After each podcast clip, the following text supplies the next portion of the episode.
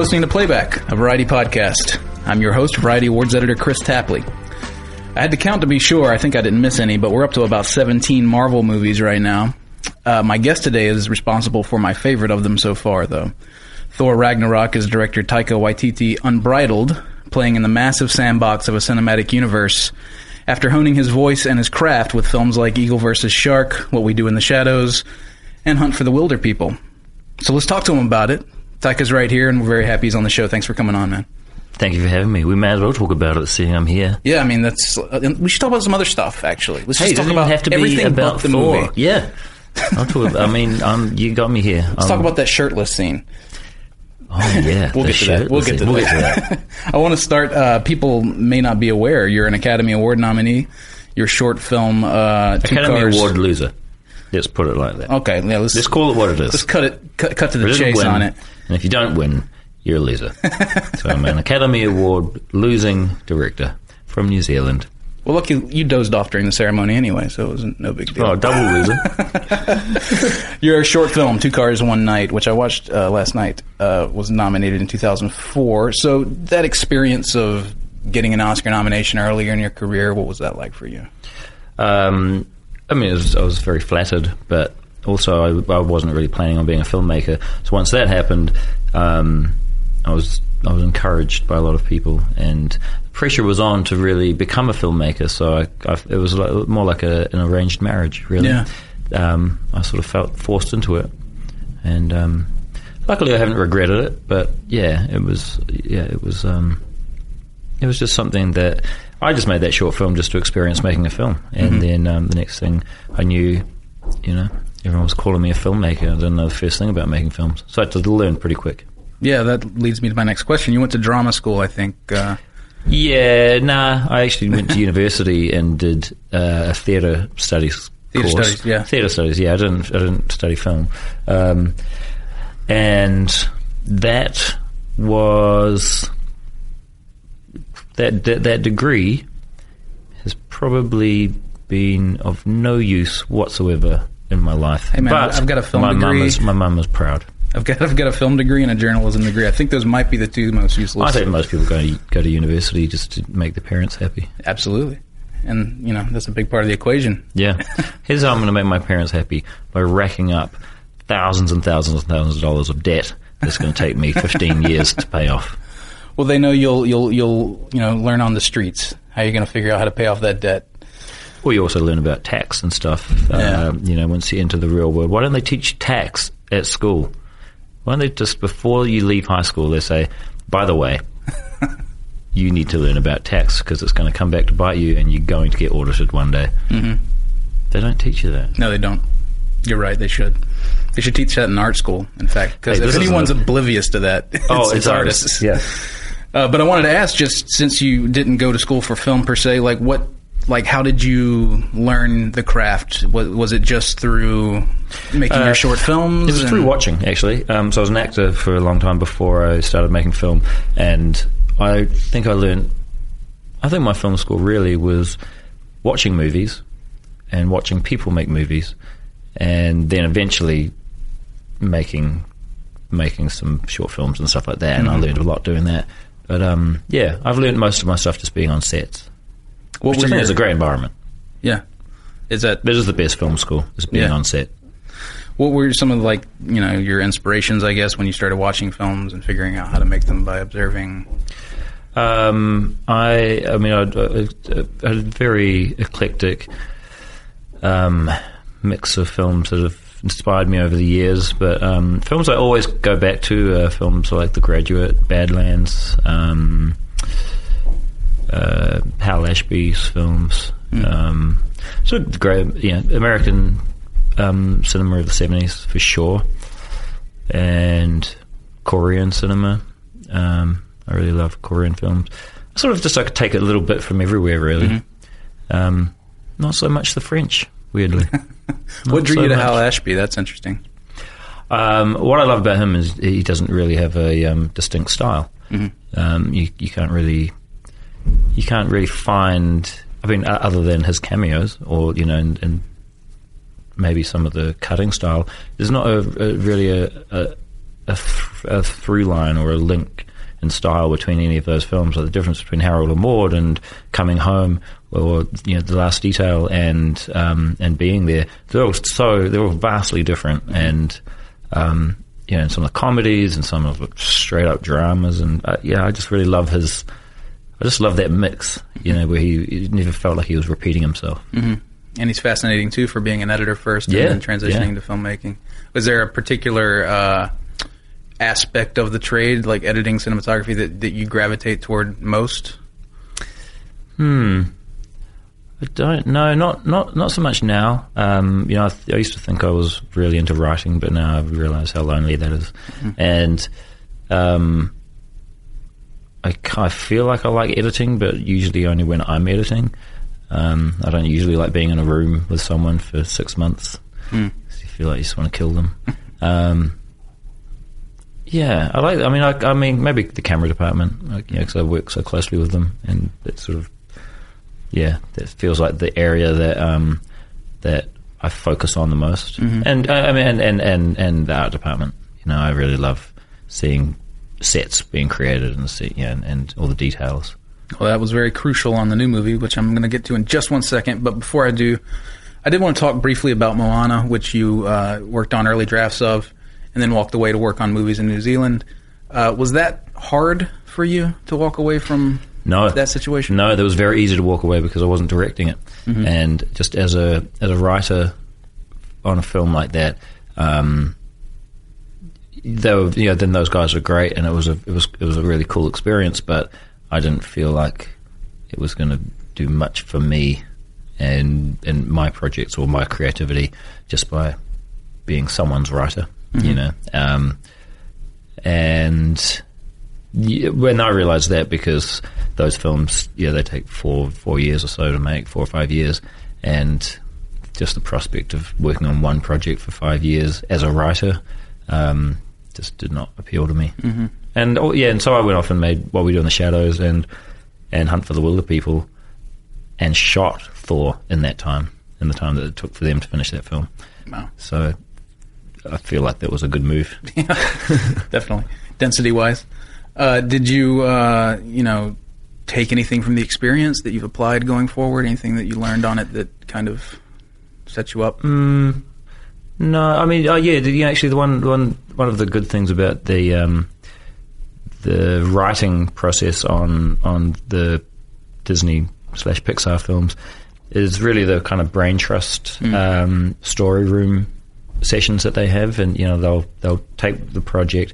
Everyone will read it, and they'll invite all the directors from the past films and all the writers from the other films, and everyone kind of comes up, and all the producers, and it's just like a kind of massive round table with you know 30, 40 people, and it's a free for all, and you know really everyone just is there to tear it apart and and make the best story possible, and hopefully by the end of that day or two days that they concentrate on on the story, yeah, you'll have a, a new structure and you'll have you know really clear ideas about characters and, and, and how to move forward, and I think that's really useful. I love I love it when people get together and, and tear something apart because it's it's it's yeah when people are very complimentary and they don't have any criticism, it's um, it gets you get a bit complacent, and I think you can get too comfortable in your ideas, and then you start thinking that you're you know you're a genius, and every, every idea that you come up with is amazing. You need people to put you in your place. Well, uh, you're, you've come back to Disney to work on Thor here, and so uh, what did you feel? I guess was, if anything, lacking in the Marvel Cinematic Universe that you could put in it. Uh, you know, what what uh, did you want to contribute? What what got you excited that you were the guy to put this movie out there? It wasn't really um, that I felt they were lacking anything because you know after Guardians had come out, you know I realized oh yeah, there's definitely room for jokes in this in this uh, MCU. For me, coming into it, I think selfishly, I just wanted some you know a, a, a nice challenge and something that would break me out of my comfort zone and. I just done. I just. I was editing Hunt for the Wilderpeople, so I'd made four films, and was starting to think, man, the next thing I do, am I just going to be repeating myself? You know, is it going to be just another, you know, am I destined to just keep doing these smaller films? And that would be fine. But when the opportunity came to do something really big and something that would be a huge challenge, that to me was a perfect opportunity to learn, to keep learning about film. And I've, you know, and as a result, I've obviously I've learned a huge amount doing this film. Um, and with Thor, with that franchise, I felt like that was the one franchise that had the most potential to be shaped into something new. Like I couldn't come in and do, you know, the third Guardians film because it's so well um, shaped and it has its own personality and its own voice, and that's all James. Mm-hmm. And you know, some similar thing with you know, if I was to come in and try and do Captain America, it's very distinctly the Russos' domain, and I just I would feel very strange coming into into those franchises mm-hmm. and trying to put my mark on it. And they don't need someone to put their mark on on those things. They're you know they're great. They're great as they are. The Thor one had the most potential because it just I felt it it probably didn't quite know itself as as well as the other franchises knew themselves. Mm-hmm. Um, there wasn't quite a distinct voice there yet, and mm-hmm. I felt like okay, well, this is my opportunity to come in, and this is something I could probably bring a lot of myself to, and you know, and my voice and my style to, um, because it's you know it hasn't got a really chiseled shape yet, mm-hmm. and yeah, and, and, and I think I was right. You know, it's like and and well, I was lucky because um, Branagh and Taylor had done so much groundwork in laying the foundations for the world and the character and everything that I could come in and every all of that that establishment of you don't have to explain everything. anything. No, yeah. it's all done, and it's one of the hardest. Um, it's one of the hardest stories to establish because of all the crazy names and the mm. Rainbow Bridge, the Bifrost, and all of the yeah the names of the characters. So I was very lucky in that that had all been done for me, mm-hmm. and I could just kind of come in, pick up the ball, and run with it. Um, so yeah, so I totally have to acknowledge, you know, the fact that it was a it was quite an easy. Um, an easy thing to walk into. Yeah, is that what the process was? They brought you in and said, "We'd like you to work on something. What are you interested in doing?" And you you came to that. It was or? a mix. It was a mix. They they wanted to do something fun and they wanted to make a um, a radical departure from the first two films. Yeah, so you were brought in specifically for Thor, not just generally. Just and then which Thor. one of these do you want? No, no, okay. I was I was just brought in just to talk about Thor, and I had always wanted to work with Chris. Um, we were mates. We knew each other before, and I've always been a big admirer of his, and but mainly of of his um, his comedy. I yeah. think, you know, so I think he's a very funny guy, and so the opportunity to work with him was there, and Marvel knew that they you know they they wanted to um, to focus on that and to bring that out because they had realized just how funny he is, and it's something that they hadn't really tapped into, mm-hmm. and so they saw an opportunity to do that Chris was feeling like his the older version of Thor was becoming a bit too familiar, and he wanted to try something new. And so the ideas of, of of cutting his hair and making him a little more colloquial and all that stuff that was already the seeds of that were already germinating. And when I came in, um, you know, I, I, fully supported that and said, yeah, we should make him more fun. You know, the, the movie's called Thor; he's got to be the best character. And you know, I grew up with watching Kurt Russell movies and you know, he's one of my favourite heroic actors. You mm-hmm. know, and I remember like just feeling very safe in his hands mm-hmm. when I was mm-hmm. watching movies and thinking, yeah, this is a hero. This is a guy. Sometimes he's a bit bumbling and, and he's really funny, but he's also he's like a great hero who you want to you want to follow around. Same with Bruce Willis. You know, he mm-hmm. he was one of those guys for me growing up, and I felt like Chris really had had that kind of quality about him. Um, and yeah, it's just it was really about pulling that out and and pushing that to the front and saying like, yeah, here's a guy who looks incredible. You know, he's charming and he's funny, and you want to follow him on on, on an adventure, and that's just Chris. You know, so why don't we like basically transplant that those qualities onto Thor? Mm-hmm. And um, and so yeah, as a result, he's kind of playing the the most Chris version of Thor there is. I do feel like I could see him in like a remake of Tango and Cash or something like that. Like you're right. I've been I've been joking about doing Tango and Cash actually. Um, for, uh, what was the con- just the initial connection though? Who brought you in to the Marvel? Brad Winderbaum, who's the EP on the film. He got in touch through my agent, and I guess they were talking to maybe three, three directors or you know three or four directors at the time, and I guess we all went and pitched on on the um, on really on a story that no one kind of, kind of had any idea what it was at the time. It, you know, there was a script, but they were trying to move away from that and try some new things. Um, yeah, the the so when I pitched, it was more like this is the kind of tone I think the film should be because there was no real story for me to, to pitch. It was mm-hmm. just like, oh, yeah, this could happen, that could happen, but really, this is the kind of film it should be. It should have this tone, it should have jokes, and um, you know, it should have some you know some weight to it where it needs. And my main thing really was just color. Was Just saying, it's got mm-hmm. you know. I've grew, I grew up with Marvel comics, and you know the thing about the splash pages and all those in, in the seventies and the eighties. There's just it was just color, it was mm-hmm. bold and you know, and vibrant and really strong lines, and then especially looking at the Kirby art, that was stuff that I felt like would make a would make a statement, and it would and it was also I feel like that departure they were looking for from you know from the the tone and the palette of Thor one and two. Are you looking at my questions, man? Because you're like anticipating what I'm going to ask. uh, I was going to talk about I'm Kirby. The reflection of your eyes.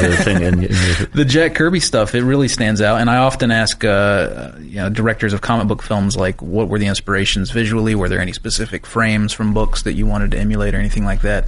And with this one, it's pretty clear that the Kirby stuff is front and center. So I wanted you to just can you ex- expand yeah. on that a little more? Yeah, yeah, we wanted to, and, and that was something that um, I know that I think there'd been a little a couple of Kirby references in, in Guardians mm-hmm. that James had used, um, some Celestials and stuff. But I feel, and, and, Kevin had said, you know, we, we haven't really had the opportunity to re- to run straight into Kirby's art and use it as a bold um, um, inspiration for the for the design of, of any film yet.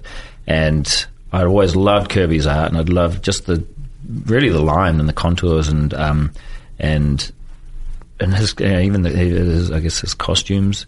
Um, yeah, so those were the things that really stood out to me and made me feel like this is this is the way to kind of push the film into that kind of Flash Gordon sort of territory where it's like vivid and in your face and unapologetic mm-hmm. in, in, terms of it's just like this is a comic book that happens to be moving. Mm-hmm. Um, that that was really the aim for me was to try and make something as close to reading an old comic book as possible. Yeah. And um, and and Marvel were fully into it and fully supportive. And one of the hardest things with with transferring that Kirby art from the page into a um, into a live action environment was that there's so much going on when you have it in a you know in, in live action. It's actually it's almost too much for the human eye to, to take in because once it's moving, it's like so many different things are going on, and it's very hard to kind of pick out characters from those backgrounds. Yeah. So we had to work quite hard on figuring out. It's like a Magic Eye poster. Yeah, yeah, and we had to like, pull characters away from walls and away from yeah. the backgrounds because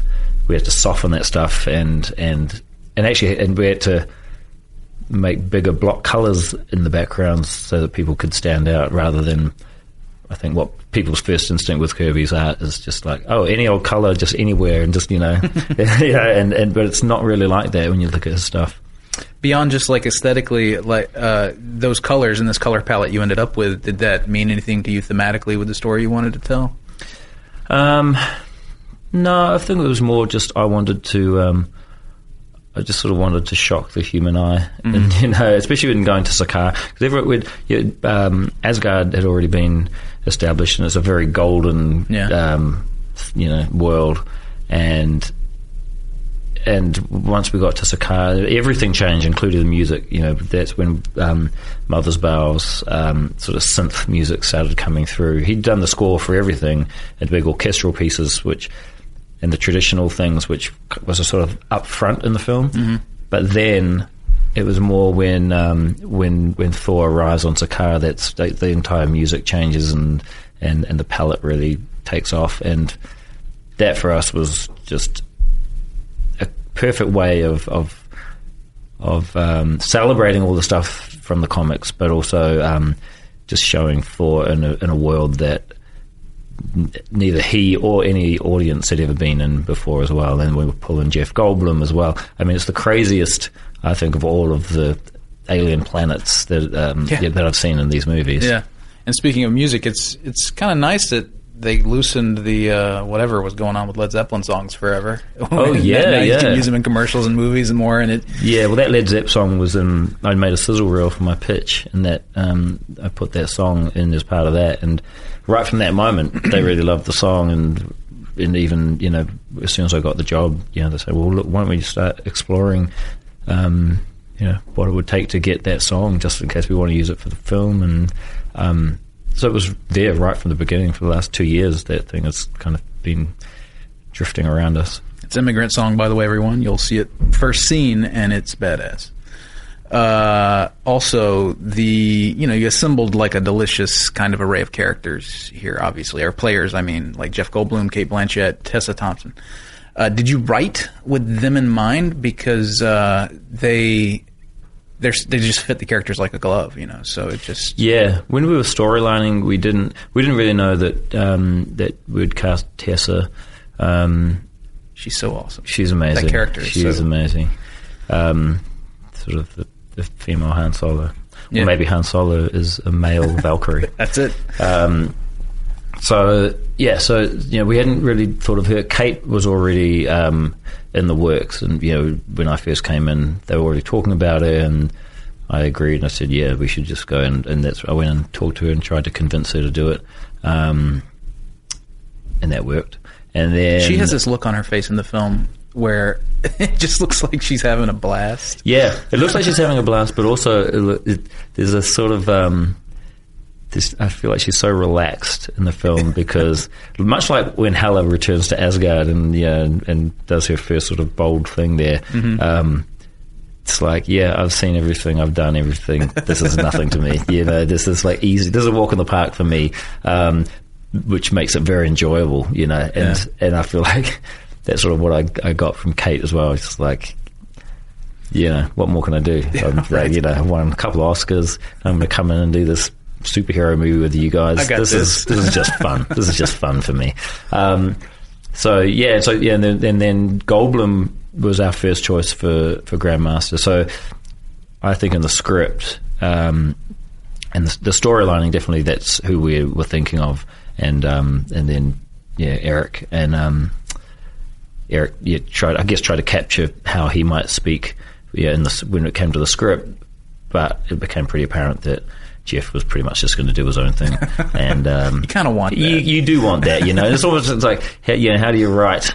You know, it's, I don't know how you- how do you write You for write someone Je- like Jeff Goldblum? I you know? literally, I think I tweeted something like that. I was like, you could not write Jeff Goldblum as a character. Like, just Yeah. if that person, you wanted that person in a movie and he didn't exist in real life, you wouldn't be able to write that person. Yeah, he's, yeah. he's a treasure. yeah. I just, I don't even have a question here. I just wrote Korg. this is the character that you play. This is just a statement. It's Um, awesome. And it must have been you. a blast, and a lot, a huge part of the comedy comes from that. And he's, he's such an endearing character too. You know, he's so, there's such a warm soul to him. Uh, what was it like, kind of creating that character and then That performing was him? um that was, that was a huge amount of fun for me because I, I put myself in all my movies as a lot of people know now, um, and this opportunity just arose because yeah I, knew I was going to try and find something small to do in the film, but I didn't imagine it would be yeah I thought maybe I'll just be that guy who. Jeff melts in the chair, you know, just something kind of small and what, you know, tiny little cameo. Um, that was brutal, by the way. There's an extended uh, version of that Really? scene, yeah, which we're going to try and release, which Awesome. is a big long conversation before he does that, which is hilarious. Um, in fact, there were probably a few ex- quite extended scenes involving Jeff, um, as you can imagine. But then Korg came up, and it was just he was again it was a small character that was sort of just lay, yeah, laying down what Sakaar was like for Thor in the first time they met.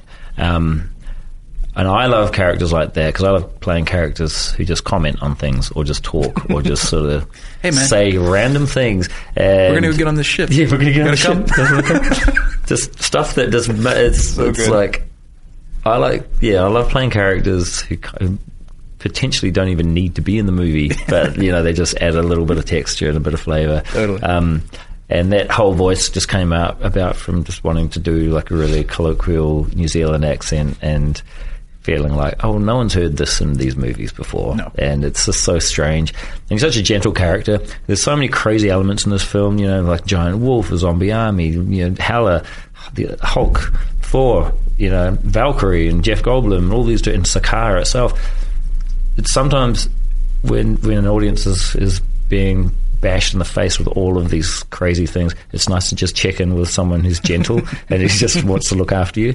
Yeah, and, And he's, kind just of game for anything. Like, yeah, he's do you game for do? anything, and, and, and he is one of the very few characters who doesn't want anything from Thor.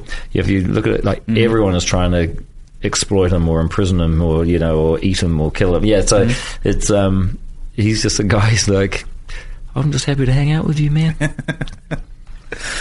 And then uh, before we close out here, I have to talk to you about Bubbles.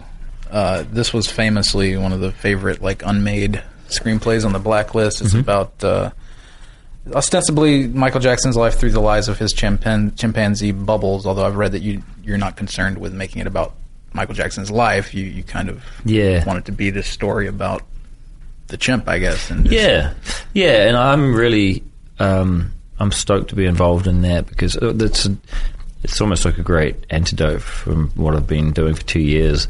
Um, even though this will be yeah three times longer, um, it's yeah it's a stop process, motion. yeah, the process yeah, it's stop motion and and it's just the the subject is amazing to me. The idea of just of looking at the life of one of my huge heroes um, through the eyes of one of his pets, and there's just something so strange about that. And it's very, I think, aligns very much with a lot of my other work, where it's uh, you know we often look at the the adult world through the eyes of kids, and Yeah. this is kind of a similar theme, really. Yeah. Um, just seeing the craziness of this world, where you know the, the his um, his master, I guess, is um, is as much a prisoner or is, is living in a cage just as much as Bubbles, Bubbles is, and you know, just these and just seeing the parallels between these two um, these two characters, and I'm I'm just keen on exploring that side of it, and that reminds me of my favorite Michael Jackson music video, "Leave, Leave Me Alone."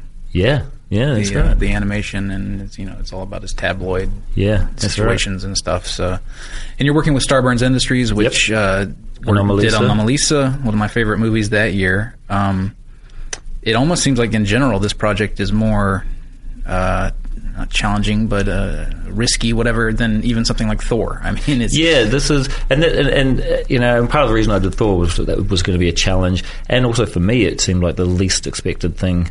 Um, you know, it was one of the uh, I surprised myself by doing Thor, and now I feel like, oh, I'm surprising myself and shocking my, you know, shocking my kind of creative muscles again by entering into something. As challenging as a stop motion about Michael Jackson's chimpanzee. And, uh, absolutely. and so I feel like every every project I want to do should be a sort of just you know I just want my career to kind of zigzag, you know, um, cross in, but in and out of different scale projects, different mediums, different um, yeah, different formats, and, and and that's how I think it'll I'll be able to keep it interesting. Yeah, definitely. Well, everyone should go see Thor Ragnarok this weekend. It's again, I'm going to prove it to him. There's my top 17 list of Marvel movies. Thor Ragnarok on top. Damn, It's my favorite That's one. amazing. Go check it out. I loved it. Maybe you will. And uh, Taika Waititi, thanks for coming on the show. Thank you so much. Really appreciate it. So much has happened since I last saw you.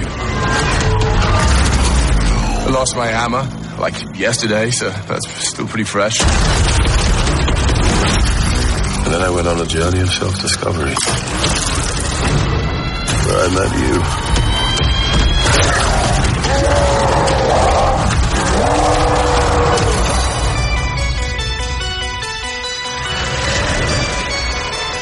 Where are we? You have no idea. Hela, the goddess of death, has invaded Asgard. Oh, I've missed this. And you and I had a fight recently. Did I win? No, I won, easily. Doesn't sound right. Well, that's true. Asgard is dead. And it'll be reborn in my image. I thought you'd be glad to see me. I need to stop her here and now. to prevent Ragnarok, the end of everything. So they're putting together a team. Like the old days. Surprise! This will be such fun. Hello. Hi. He's a fighter. Here we go.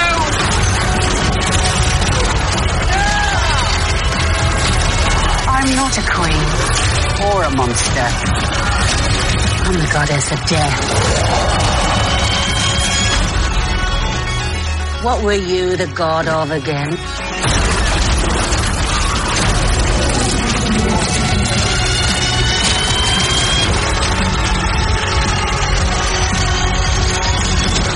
We're the same, you and I. Just a couple of hot-headed fools. Yeah, same.